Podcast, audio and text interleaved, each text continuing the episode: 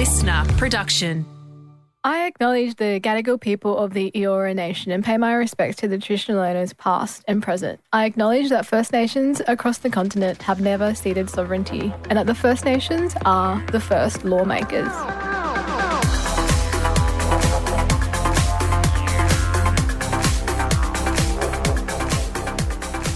Welcome back to another episode of Blak Matters. This is a podcast that's about First Nations matters and most importantly, why they matter. My name is MC from the Hit Radio Network. Joining me as she does every single week is First Nations advocate Teela Reid. It's always so lovely to see your face. Oh, yeah, it's great, isn't it? You meant to say something like, it's always nice to see your face as well. It's always nice to be here. It's the highlight of my week. Good. Correct. Better. And if this is your first time joining us on Blak Matters, you're wondering who we are, why we spell it B L A K, go and check out the podcast trailer. It's called Who Are We and Why Blak Matters. Now, on the podcast this week, we are joined by another very special guest, uh, another person that I would hate to see her LinkedIn profile. It would just be never ending, all the things that she has achieved.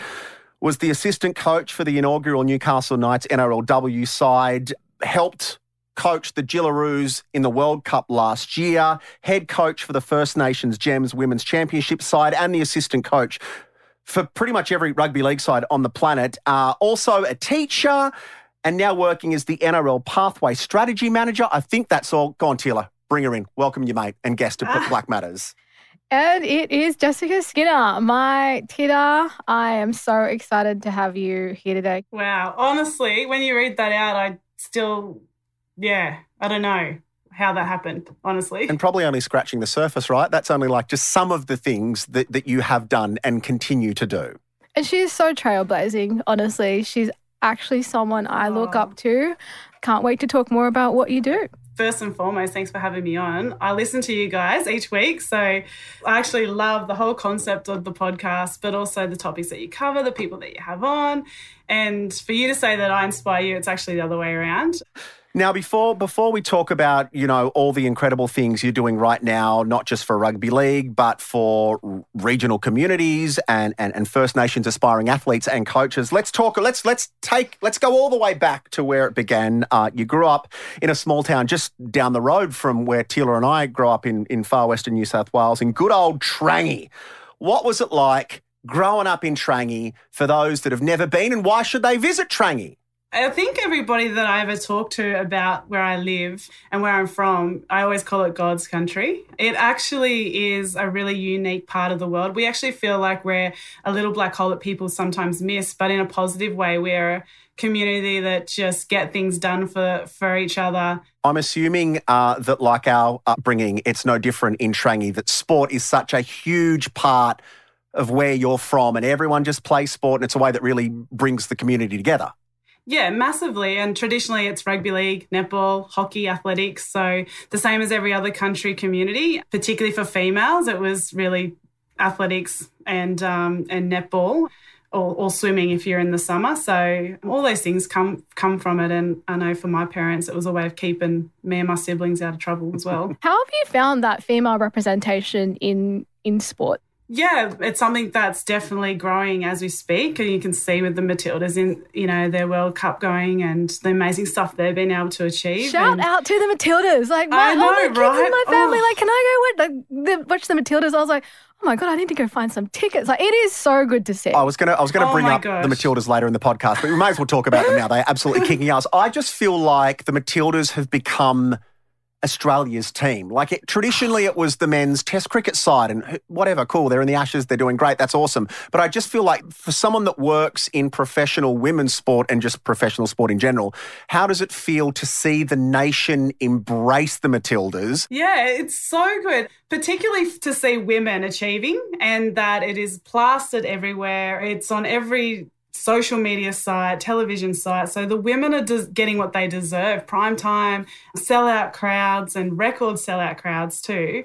Um, and I was just in Sydney last week for the day, and, and I just all the signage around Sydney. But for out here, like my my daughter has never picked up a soccer ball and wants to be a soccer player. Like that's the impact it has. We don't have a soccer club here, but I've got to find one. It's massive and it's so great for the growth of women's game and and the female coaches, and that's who I always like to highlight because sometimes we forget about the, the women in that space and the trailblazers there. And oh, it's amazing. And speaking It's- about, yeah. you know, that representation and what you've seen, you did see a gap back home in women in Yeah. league and you've made your, yourself now all the way to the top of the NRL. Tell us how you kind of approached that and just started to kind of elevate women in sport in kind of your own space. Yeah, I think, and I would say in my own space, I don't know if I elevate them in other spaces, but it really just started out with teaching. I, you know, when you're starting a new role, I was a young mum as well. I wanted something to do outside of school to connect with my families, my kids, and what everybody else does in a community. They go to their local rugby league club and get involved. And I actually had uh, a really great group of friends around at that particular time who had come from the south coast and moved to Trangie and had spoke about the concept of league tag being quite prominent up there. And so, like, well, actually, that's a way we can get women involved in the game. You know, not just at the canteen or on the fence or cleaning up and all those sorts of roles that come with it, um, washing jerseys. And we had to fight a few battles. It took a little while for us to get it past that, to have women in that space. But those gentlemen that are involved in that process now will always come up to me. They're the first to message me when I've done something or congratulate me. But they'll always say that that saved our, our remote and our country clubs, having women in the space, more games, more people coming in, more volunteers. So it's actually kept bush footy alive. What were the obstacles uh, that, that you faced in getting to that point from just an idea to having this competition being played by women every weekend? Yeah, it was actually just showing and dinosaur men that women can play the game, um, to pull it bluntly. Um, yeah, so it was just, you know, women belonged um, within the game on the paddock, just like the men. And my own agenda and interest in it was tackling some of the social issues that we have within our region. So being able to use the game to bring women into that space. It also improved the behaviour of the men during that time, but also it became more of a bigger community to grow. Can, can you expand on those struggles and social issues and, and how something like a league tag competition is improving things for the community? Traditionally, with country sports and particularly rugby league, alcohol is associated with that culture. You know, you go back to the pub after for a boat race. Not not against that. That was actually one of our goals too. When we were there, we wanted to win that as well as the game. So, but uh, traditionally, that culture comes with it, and with alcohol comes other social issues, domestic violence, and and financial struggles and things like that that that are around that within the community already. But during the footy season, it sort of gets heightened. And so having women in it, it was more like we go like to the club, you've got children and women in that space now. There's a, a sort of code, I suppose, for men to be able to follow, like don't behave this certain way and don't act this certain way. And it's sort of, we sort of saw that social issue decrease a lot. Has sport been a vehicle to be able to as well dismantle bigger stereotypes about our women in the country? Massively. Spaces that I sit in, um, I think still men will think that, oh, she's just um, a country girl um, or she's a black fella over here, she'll just keep quiet. But until I open my mouth, they're like really quite surprised that I know a lot about the game and um, actually probably a little bit more than they do and, and the processes that go into place with that. And um, I think that our women now are finding their voice within this space and taking on leadership roles within their community with and it starts with being an administrator or being a coach in rugby league and then it inspires them what do you do in the off season oh well i might start a touch comp or i might then jump on the board of my lands council i might jump on the board of my community action group. So it or into another sport because as you know in the community you're in multiple boards and you're multiple members of different types of sporting organizations and yeah we start i've started to see those flow on effects and even to the point where it's in my school where i see some of our women just jumping into leadership roles in education as well How does Jess go from teaching in Trangie to, to kickstarting what is now a thriving competition for women in far western New South Wales to working for the Jillaroos and the NRL? How, how, how does At this the happen? World Cup How does in this France happen? and winning the How World they Cup. Talk us about Wow. that journey.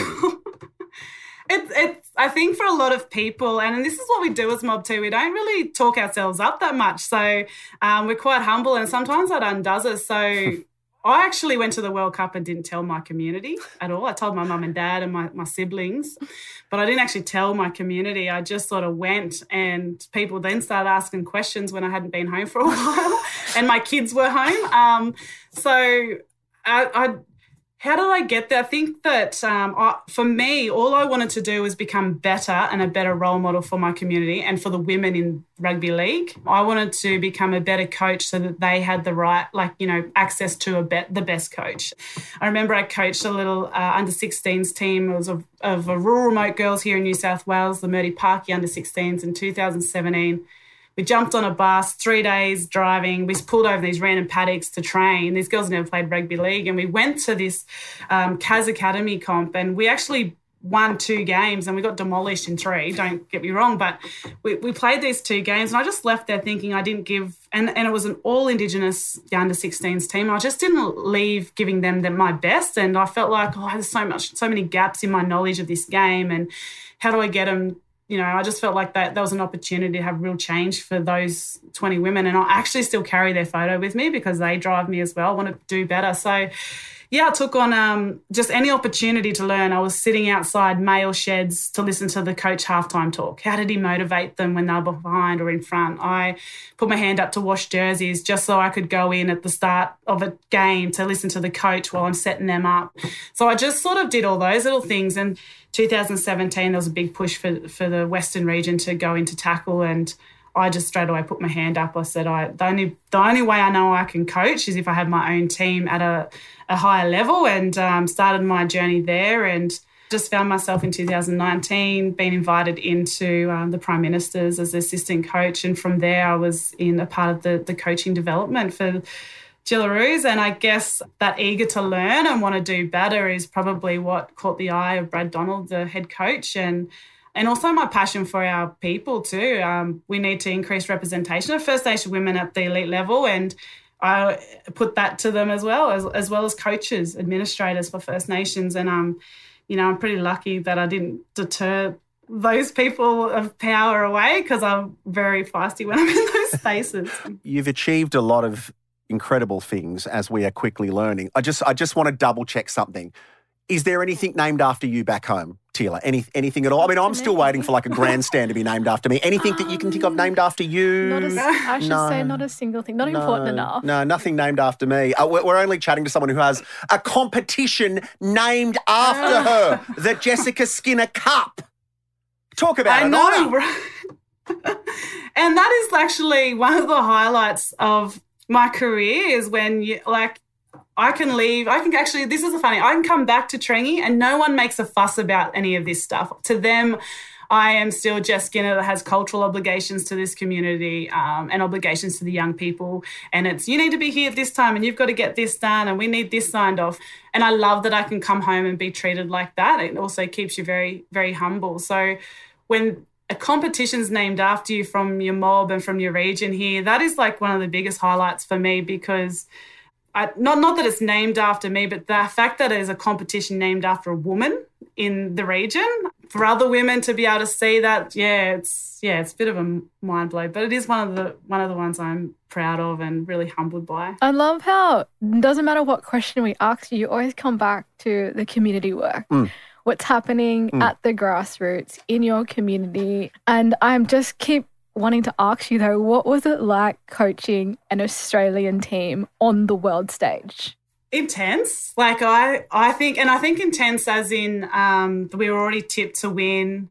Being new into that space, you felt that if we didn't win, that was definitely probably on the coaching staff more than it was the players because the players are amazing. But the experience itself, I learned a lot. Um, one was being away from family and country. I don't like to stay away f- for too long, but I was in another country and um, taking on that challenge as well. So that was good. It was um, for me and my two babies to be separated to see our resilience and know that we can get through that. That was one of the biggest lessons. But that whole experience was it was just next level professionalism next level like the female athlete has changed even even since 2017 to to 2022 world cup just the difference four years has um, in performance and lifting the standards of our women within the, their knowledge of the game. I think the proudest thing for me in that moment, I'm not too sure if you guys watched, but um, traditionally we have three national flags, right? And two of them, traditionally in a setting like that, a World Cup, those flags aren't allowed on the field.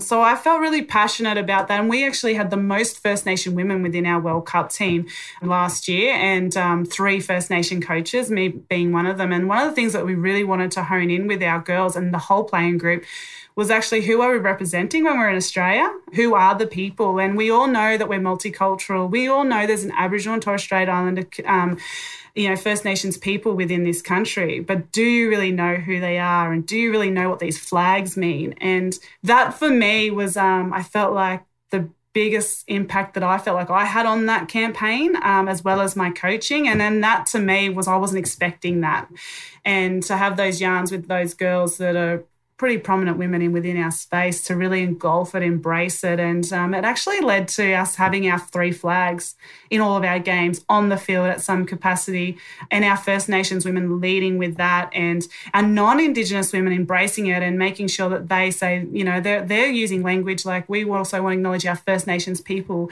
back home, wearing our our our First Nation flags on our chest and making sure that every image that you catch of a Jillaroo and their staff, you will see those two flags. So it's clearly oh.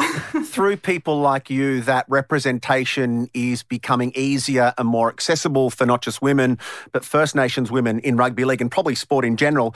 And I'm assuming that's how you've ended up in your current position with the NRL as the Pathway Strategy Manager. Talk us through that and, and what that looks like for you. Yeah, so after the um, I came off the back end of NRLW with the Knights last year, um, I was approached by the NRL to, and also Brad Donald to see if I was be keen to to come and do some work between the two seasons. If you remember, but uh, 2021 season got postponed to the start of the year, and with that opportunity was the World Cup possibility, and so I left the NRLW space and jumped into the NRL space, uh, working for the business there. And what actually drew me across there was. Uh, again, the real opportunity to create transformational change in the women's space but making sure uh, First Nations voices were heard along the way and perspectives were put in, into those strategies and those plans. So, part of my role is not just looking at the Indigenous space, but all underrepresented groups like Pacifica and Māori as well. And being a proud Māori woman, my dad's Māori, my mum's Aboriginal, so uh, strong bloodlines there. Um, really, two spaces that are really close to my heart. And my biggest heart is regional remote women, coaches and administrators and referees. So all of actually hitting spaces where I live and people like my communities across Australia, Northern Territory, the Torres Strait Islands. Like we've got a massive amount of um, strong women up top there playing some awesome football. So um, a part of my role is being able to run these cultural and development rugby league camps throughout the year. Um, had the opportunity to live at the AIS last year, um, looking at women's health research, and you know, five weeks of an elite camp there, um, from the Torres Straits, from all down the coast of New South Wales, Queensland, but also regional remote. We had girls from Brewarrina living with us. Like that to me is like I'm I'm living my dream here, giving these girls the opportunity because what's work like what's all this hard work for if you can't bring your mob along for the journey? So I love how you explain how there's got to be so much more to NRL than just the origin and how you've just depicted all the different First Nations women particularly up the eastern seaboard and how they're engaging in this sport. I can only imagine what the NRLW in particular will look like in a number of years when, when all this work that you're doing right now comes to fruition because the women's game It's going to be is, a national Jessica Skinner yeah, competition. Step out of the Castlereagh League. Why not on the and, stage? And that's hey? what I was just thinking. I was just thinking as well, when you were describing all your work, I was like, yeah, it reminded me of like the Koori knockout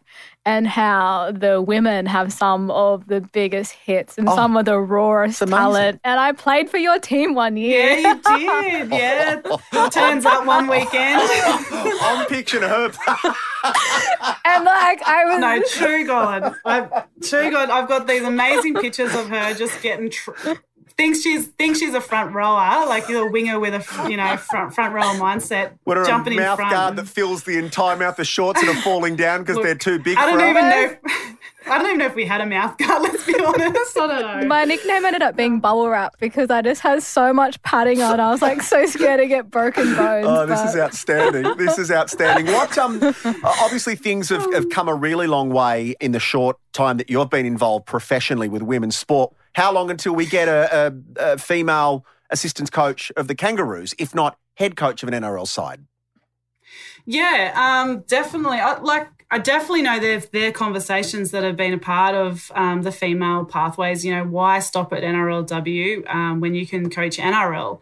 There's a few hurdles still yet to jump to. Um, we actually in the women's space, our representation is um, quite strong at the moment. You know, out of 200 plus athletes, we got 37 First Nation women's across those teams. We have six out of 10 First Nation head coaches in the women's space, which is good representation. And for me, I would love that 37, I'd love to be able to get it to 50 and then progress that way.